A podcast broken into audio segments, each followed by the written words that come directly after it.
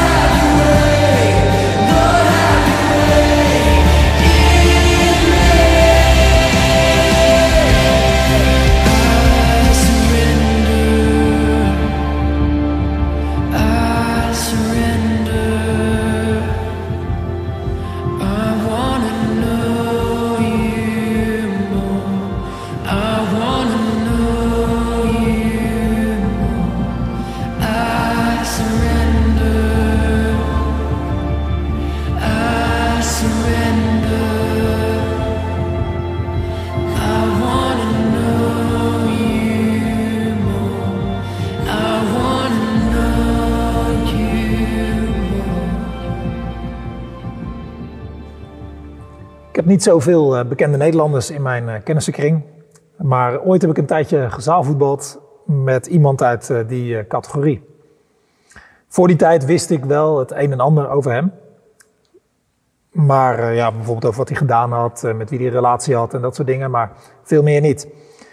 En zeker kende ik hem niet echt zelf. Maar door die periode in het, in het zaalvoetbal leerde ik hem beetje bij beetje kennen. Duurde overigens niet heel lang, een klein jaar ongeveer. Maar zo leerde ik hem toch week bij week wat beter kennen. Voor je het afvraagt, hey, wie zou die nou bedoelen? Nou, het was Raymond Sluiter, voormalig eh, tennisprof. Mocht je hem niet kennen, eh, gefeliciteerd. Waarschijnlijk ben je onder de 25 jaar.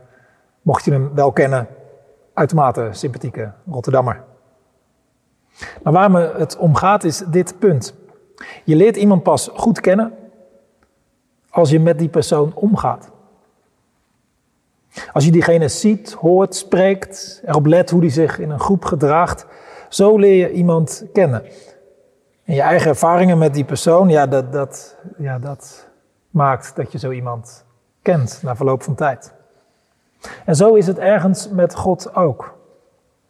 Natuurlijk, je kunt ook informatie over hem verzamelen. In, in het geval van God is er bijzonder veel info te vinden.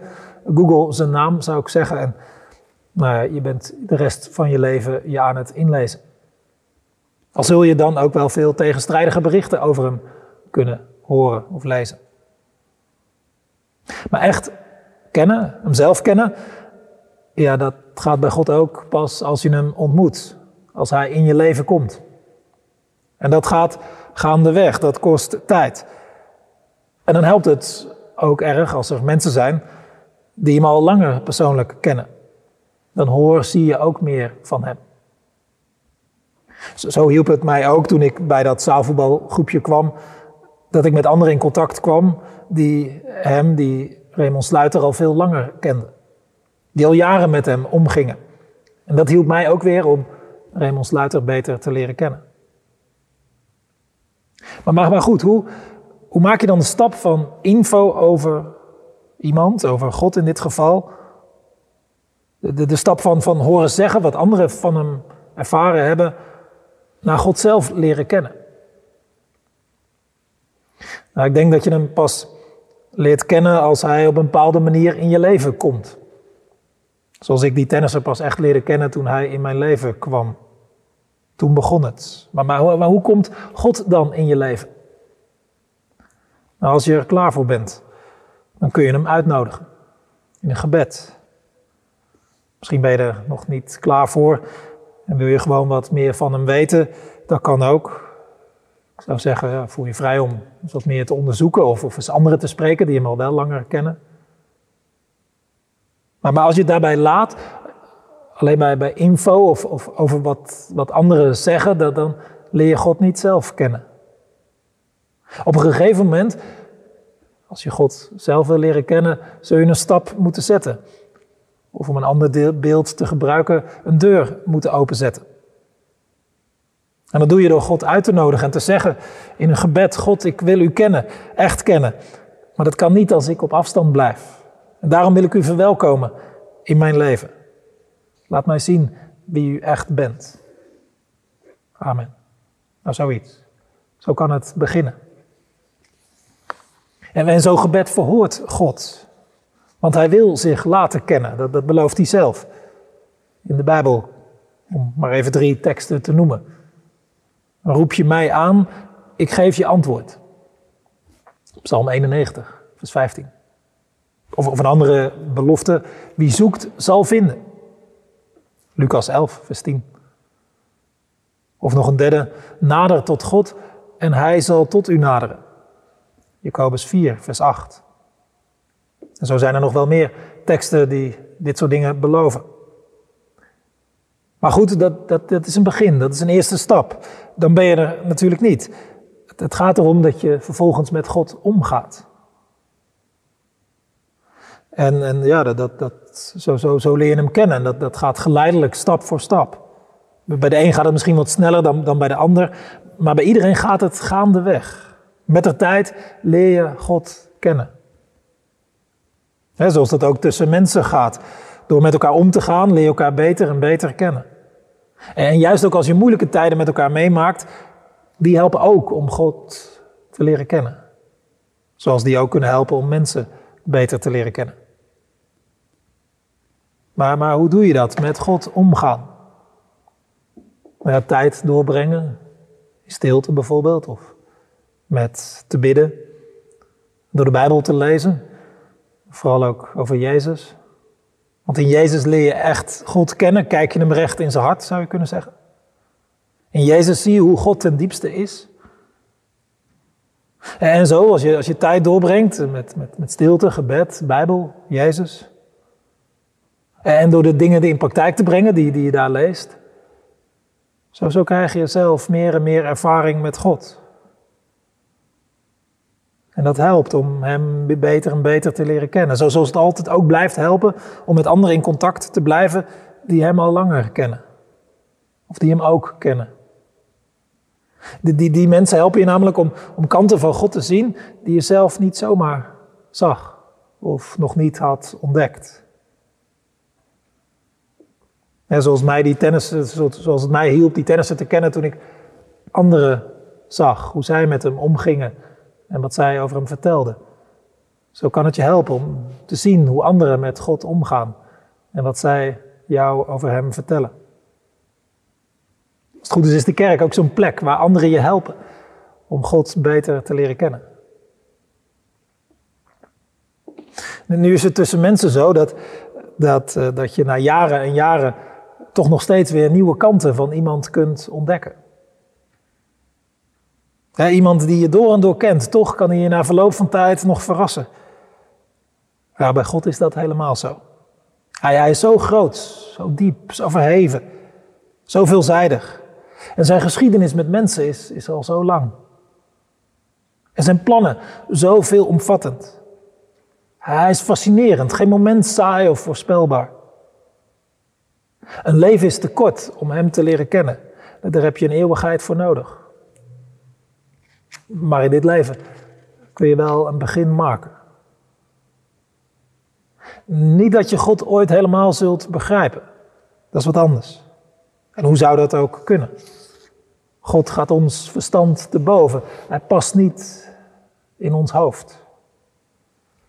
Het is zoals een vijfjarige, die, die begrijpt ook lang niet alles wat zijn ouders doen, of waar zijn ouders over praten, of wat die ouders bezighoudt, of uh, wat en waarom ouders op een bepaalde partij stemmen, of waarom ze wonen waar ze wonen, of het werk wat ze precies doen.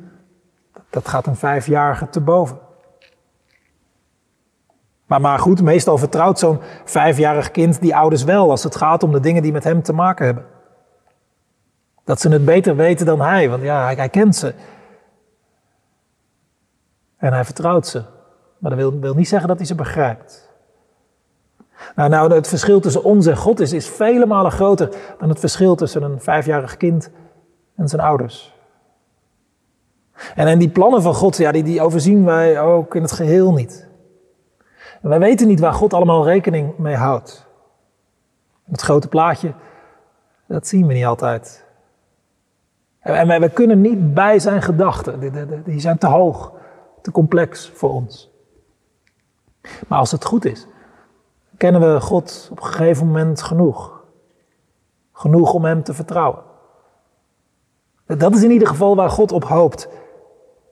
Nee, niet zozeer dat we Hem begrijpen, maar wel dat we Hem vertrouwen. En daarom doet Hij ook meer moeite om ervoor te zorgen dat we Hem vertrouwen, dan dat Hij moeite doet om ons alles uit te leggen. Omdat Hij weet dat we Hem uiteindelijk niet totaal zullen begrijpen. Uh, nogmaals, dit alles is een weg, een proces. En hoe kort of lang je al met God onderweg bent, of om het anders te zeggen, hoe kort of lang je bij God in het team zit, hoe, hoe lang of kort ook, er is altijd meer te ontdekken van God, meer te leren, meer te zien, meer te weten. Je gaat steeds meer kanten van God zien. Zeker als je je meer verdiept in Jezus. En ook als je je meer verdiept in de Bijbel. En die Bijbel laat verschillende kanten van God zien, door, door verhalen bijvoorbeeld. Of door directe of indirecte uitspraken van God of over God. En die Bijbel geeft God namen en titels die ook weer dingen leren van wie God is. Maar ook, en daar wil ik vandaag bij stilstaan, door allerlei beeldspraak en metaforen die in de Bijbel staan, leren we God meer en meer kennen. Krijgen we meer en meer zicht op wie die is op wie die voor ons is.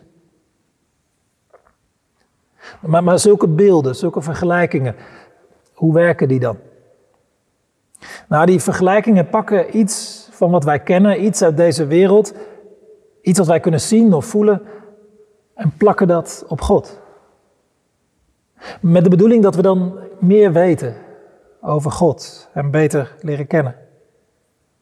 En natuurlijk schiet elk beeld en elke vergelijking ook tekort, enorm tekort. Hè. Een mens kun je al niet, niet recht doen met één beeld of vergelijking. En dat, ja, God al helemaal niet. En, en natuurlijk is elk beeld te menselijk gedacht. Want als het niet menselijk gedacht zou zijn, zouden wij het niet kunnen bevatten. En die beelden uit de Bijbel die zijn, die zijn heel concreet ook, ja, echt. Want God is niet vaag of abstract volgens de Bijbel. En geen beeld zegt alles, maar, maar laat steeds weer andere kanten van God zien. En omdat vele, God vele kanten heeft, zijn er ook vele beelden en vergelijkingen in die Bijbel die elkaar allemaal weer aanvullen. Bij elkaar zijn er dus heel veel beelden die vanuit de Bijbel op ons afkomen. God wordt vergeleken met een berg, een koning, een rechter, een oorlogsheld, een vlag, een arend, de zon, een leeuw, een strijder, een arts, een bewaker, een licht, een steen, een vuur, een pottenbakker. Een rots, een aanvoerder, een leider, een staf, een wijngaardenier, een lam, een burcht, een schepper, een hoorn, een redder, een muur. Noem maar op. En al die beelden zeggen iets over God. Die laten je steeds weer iets van God kennen. Als je er alleen die beelden uithaalt die uitkomen, ja, dan doe je God natuurlijk geen recht. Daar moet je wel scherp op zijn, want die, die neiging hebben we allemaal. Voor, je, voor je het weet zie je alleen die beelden waarin God jou bevestigt. Zelfs die dingen die van geen kant kloppen. Of sla je de beelden over die, die uitdagend, die prikkelend zijn. Of, of ander voorbeeld, pak je alleen de beelden die, die hem ook een beetje op afstand houden, dus zodat hij niet te dichtbij komt. Dat kan ook. Daarom is het belangrijk om scherp te zijn op, op al die vergelijkingen, al die beelden van God. Dat, dat, je, dat je die ook die meeneemt die je misschien in eerste instantie niet zou liggen. Dat voorkomt dat je uiteindelijk een te eenzijdig beeld van God krijgt. Waarmee je hem tekort doet. En uiteindelijk jezelf ook. Nou, we kunnen natuurlijk niet al die beelden die in de Bijbel op ons afkomen vandaag uitwerken. Maar om een idee te geven hoe zo'n beeld werkt en hoe je dat naar jezelf kunt toehalen. Hoe je, hoe je God daardoor beter kunt leren verstaan. Beter kunt leren kennen. Werk ik één beeld uit. En omdat het vandaag moederdag is, kies ik voor het beeld God als moeder.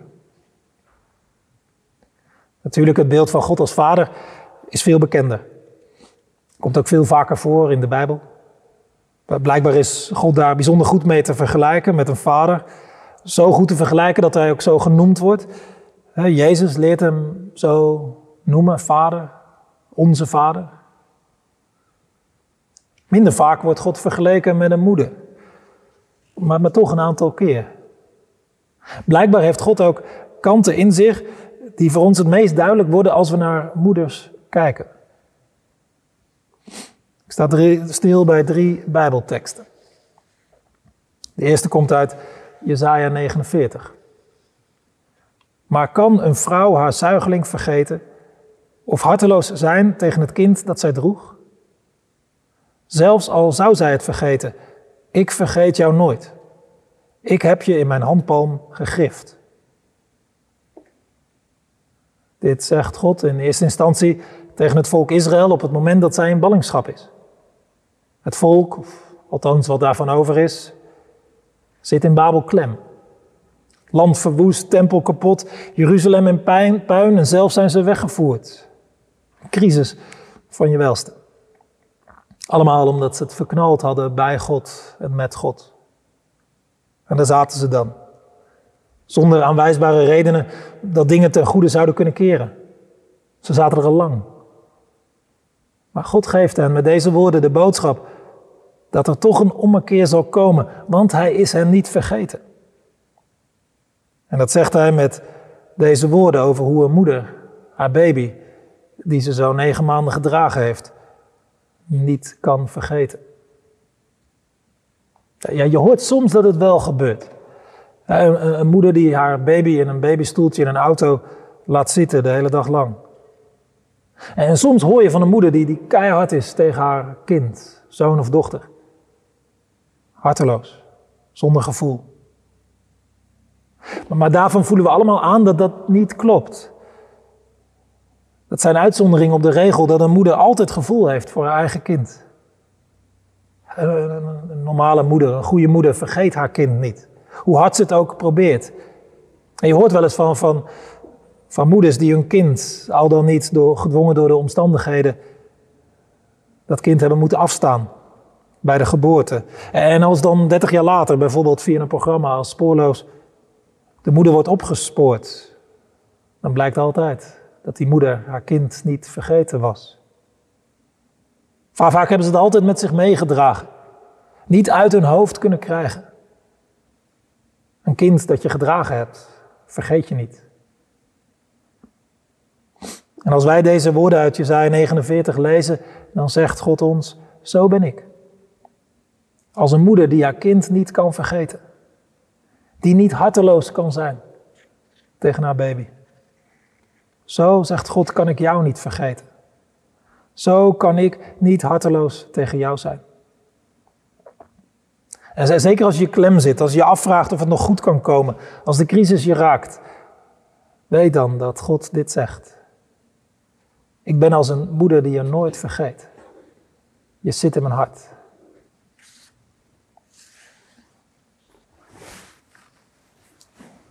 Tweede, waar we naar kijken, een tekst ook uit Jesaja 66 dit keer. Je zult op de heup gedragen worden en worden gewiegd op haar schoot. Zoals een moeder haar zoon troost. Zo zal ik jullie troosten. In dit laatste hoofdstuk van Jesaja krijgen die mensen in ballingschap de toezegging van een toekomst waarin alles goed komt. Hun kansen zullen keren. Er zal een toekomst aanbreken van herstel, waar het kwaad verslagen is. Een goede toekomst. Je kunt je voorstellen dat, dat al die jaren, die tientallen jaren van ballingschap, jaren van pijn, van isolement, vreemde jaren, jaren waarin ze ook alles verloren hebben, waar allerlei mensen ook achtergelaten zijn, achtergebleven zijn, mensen die het nieuwe, het nieuwe begin in Jeruzalem niet hebben gehaald, Soms mensen die bewust zelf in Babel achterbleven, die, die, die, die wilden meegaan terug naar Jeruzalem. En als dan die, die, die mensen zijn teruggekeerd in, in Jeruzalem, want, want dat is gebeurd na zoveel jaren ballingschap, is een hele groep weer teruggekeerd, zoals God beloofd had. Als ze dan in Jeruzalem zijn, dan, dan, dan, dan, dan is niet alle pijn of verdriet direct weg. Nee. Maar, zo belooft deze tekst, God zal hen troosten, zoals een moeder een jongen op schoot trekt dat geval is, die verdriet heeft. Zoals als een moeder zo'n zoon heen en weer wiegt. Zo haar zoon troost. Zo zegt God, zo zal ik jullie troosten. Vaders kunnen ook troosten, maar niet zoals moeders. Er zijn dingen die vaders in de regel beter kunnen dan moeders, maar, maar dat geldt niet voor troosten. Zoals een moeder een kind kan laten uithuilen, wiegen, troosten, dragen. Dat kan een vader in de regel niet. En deze tekst zegt dat God dat ook kan, als geen ander. En mochten er bij jou diepe wonden geslagen zijn, pijn of verdriet zitten, misschien ben je van alles kwijtgeraakt, misschien ben je mensen verloren aan de dood of aan het leven. Misschien ben je waar je moet zijn, maar is er zoveel gebeurd? Weet dat God je zegt, ik kan troosten. Als geen ander. Ik kan jou troosten. En ooit in de toekomst zullen alle tranen afgeveegd zijn. Het eerste was dat God zei, ik kan je niet vergeten. Het tweede is dat God belooft, ik troost je. En nu het derde, een tekst van Jezus, waar hij het volgende zegt. Hoe vaak heb ik je kinderen niet bijeen willen brengen, zoals een hen haar kuikens verzamelt onder haar vleugels. Maar jullie hebben het niet gewild. Het is Jezus die hier spreekt. Hij heeft het over zijn mede-Joden, de inwoners van Jeruzalem. Hij heeft die mensen bij zich willen halen en willen beschermen, zoals een hen haar kuikens verzamelt en beschermt onder haar vleugels. Maar, maar de Joden in de tijd van Jezus zijn voortdurend weggelopen bij hem vandaan. Zoals ze in vroege tijden ook voortdurend bij God wegliepen. En, en al die profeten die God hen stuurde om hen terug te halen, die, die hebben ze van zich afgeslagen, gedood soms. En ze sloegen God daarmee van zich af, elke keer weer. Terwijl God zo het beste met hen voor had.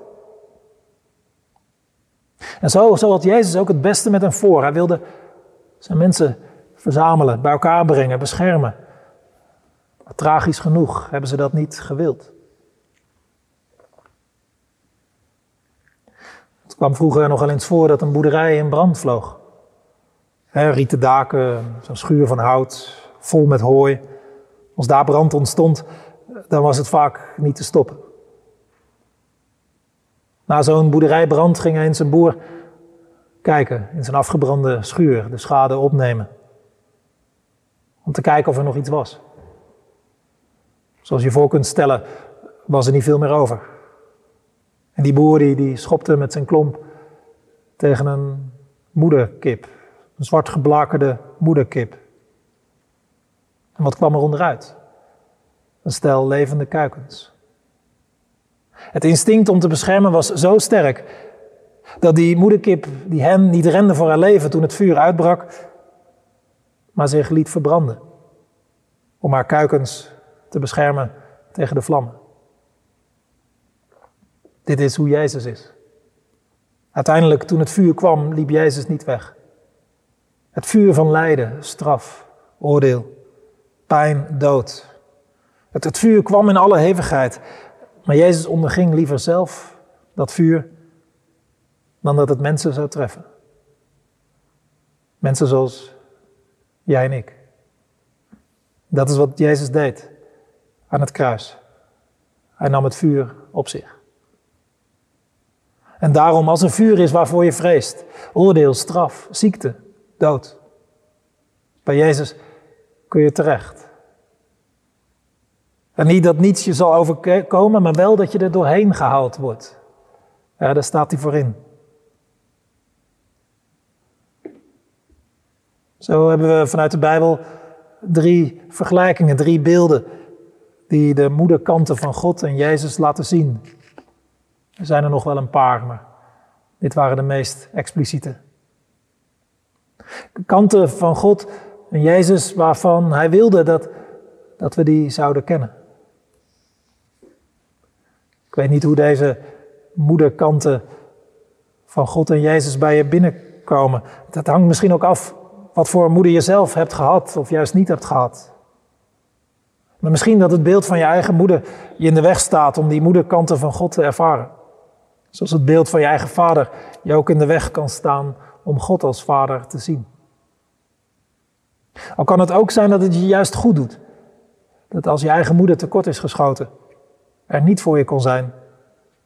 Of niet thuis gaf op momenten dat je dat meest nodig had. Dan kan het je ook goed doen dat God nooit tekort zal schieten. Als het gaat om liefde. En of je God nu al lang of nog maar kort kent, of, of voor je gevoel nog niet eens. Of je al veel kanten van God hebt gezien, of, of dat je nog een wat eenzijdig beeld van God hebt. Ik hoop dat op deze dag en de komende tijd met je mee zal gaan dat God is zoals hij in deze teksten zegt. En dat je weet dat God je nooit vergeet. Hoe ver je misschien ook weg bent of hoe diep je ook gezonken bent. God vergeet je niet. Hoe zou die kunnen? En dan dat je weet dat, dat je bij God kunt uithuilen. Dat er troost bij Hem te vinden is, altijd. En dat je weet dat je bij Jezus veilig bent als het vuur komt. Altijd. Amen.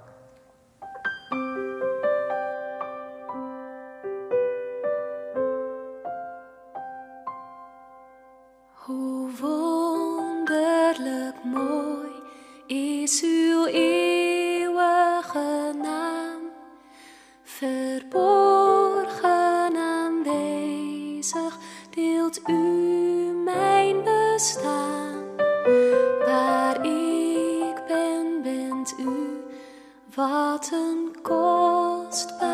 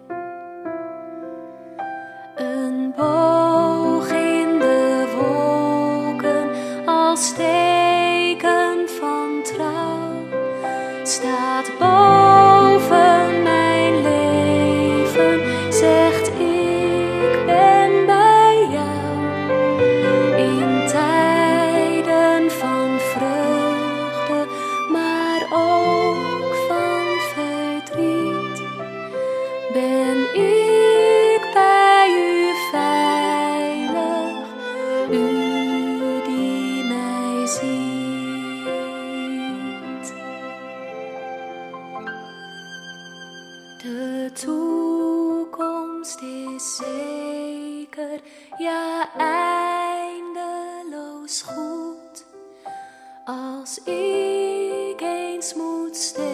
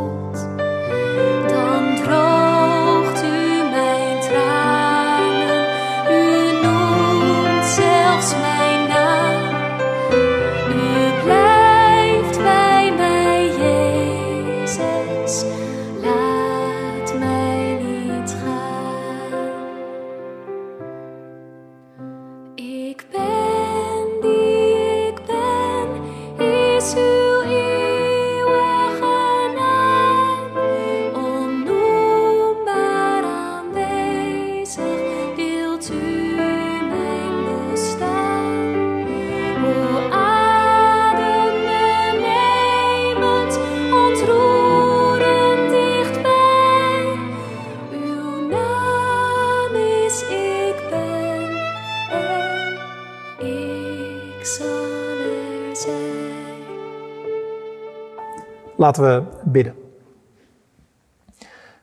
Heere God, dank u wel dat u zich wil laten kennen. Dank u wel dat ehm, u zich geopenbaard hebt, dat u zich hebt laten zien, van zich hebt laten horen. Dat u ehm, dat vooral hebt gedaan in Jezus Christus. Dank u wel dat we u zo in het hart mochten kijken. Via hem. Dank u wel. Dank u wel ook voor die moederkanten van u die u hebt laten zien aan ons. Die teksten die daarop wijzen. Dank u wel. Geef dat we die met ons meenemen. Ook die kant van u. En we bidden u dat we als kerk, als Noorderlicht, elkaar zullen helpen. Om, uh, om meer en meer zicht te krijgen op wie u bent, wat u aan het doen bent. En uh, ja, hoe u echt bent. En dat we elkaar uh, daarin zullen meenemen en aansteken en aanvuren. Zodat we met elkaar steeds hechtere, sterkere relatieband met u zullen hebben. Wilt u daar uw Heilige Geest geven, zodat die de band met u steeds meer zal versterken. En zodat we meer en meer tot onze bestemming komen. Want dat komen we alleen samen met u.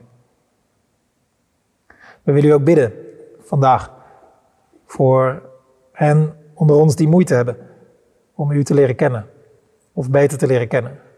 Die u ook wat kwijt zijn of, of gewoon niet zo goed meer zien of zoveel vragen hebben. Of, uh, wilt u hen tegemoet komen?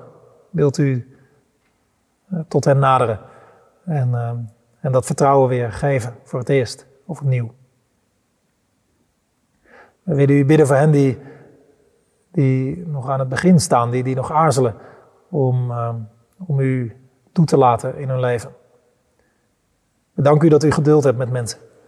En um, dat u mensen ook de tijd geeft. En wilt u hen bidden, om, wilt u hen helpen om, uh, om ook de stap naar u te zetten. En wilt u op uw manier uh, die uh, bij mensen persoonlijk binnenkomen. Wij bidden u voor hen die deze dag moeilijk vinden, zo'n moederdag. Die, die hun moeder moeten missen, korter of al langer. Wilt u hen troosten, ook deze dag. Wij bidden u voor hen die een moeilijke relatie met hun moeder hebben of uh, hebben gehad in het verleden. Um, wilt u ook hen helpen op deze dag en uh, uh, opzoeken en ja, misschien ook aanvullen wat, wat moeders tekort hebben gedaan. Wij bidden u voor de moeders onder ons. Zegen hen, help hen. Als het in deze coronatijd misschien ook lastiger is dan anders om moeder te zijn of daar invulling aan te geven. Wil u bidden of u uh, ze wil helpen en bijstaan. We willen u bidden voor de moeders in deze stad. We danken u voor al die moeders die zorgen voor hun kind of kinderen. Wij danken u voor al die moeders die, die iets van u daarmee laten zien. Uh, zij die uh, ja, op u lijken. We danken u voor al die moeders die, die, die troosten, die beschermen, die, uh, die niet vergeten, die blijven denken aan hun kind, hoe ver dat kind misschien ook weg is. Jullie bidden voor de moeders die pijn hebben, die, die uh, verdriet hebben, die, uh, die voelen dat ze gefaald hebben of die op andere manieren het moeilijk hebben. Wilt u ze steunen, tegemoet komen? Jullie bidden voor hen die graag moeder hadden willen zijn, maar waar het er niet van gekomen is. Wilt u hen troosten? En wil u bidden voor al die moeders die in deze stad ook struggelen en worstelen om het hoofd boven water te houden. Uh, wilt u ze helpen? En dat er mensen om hen heen mogen staan die, uh, die hen zullen ondersteunen. Zo bidden we u. Uh, we willen ook een moment van stilte onze eigen dingen naar voren brengen. Wilt u ons horen als we in de stilte tot u komen?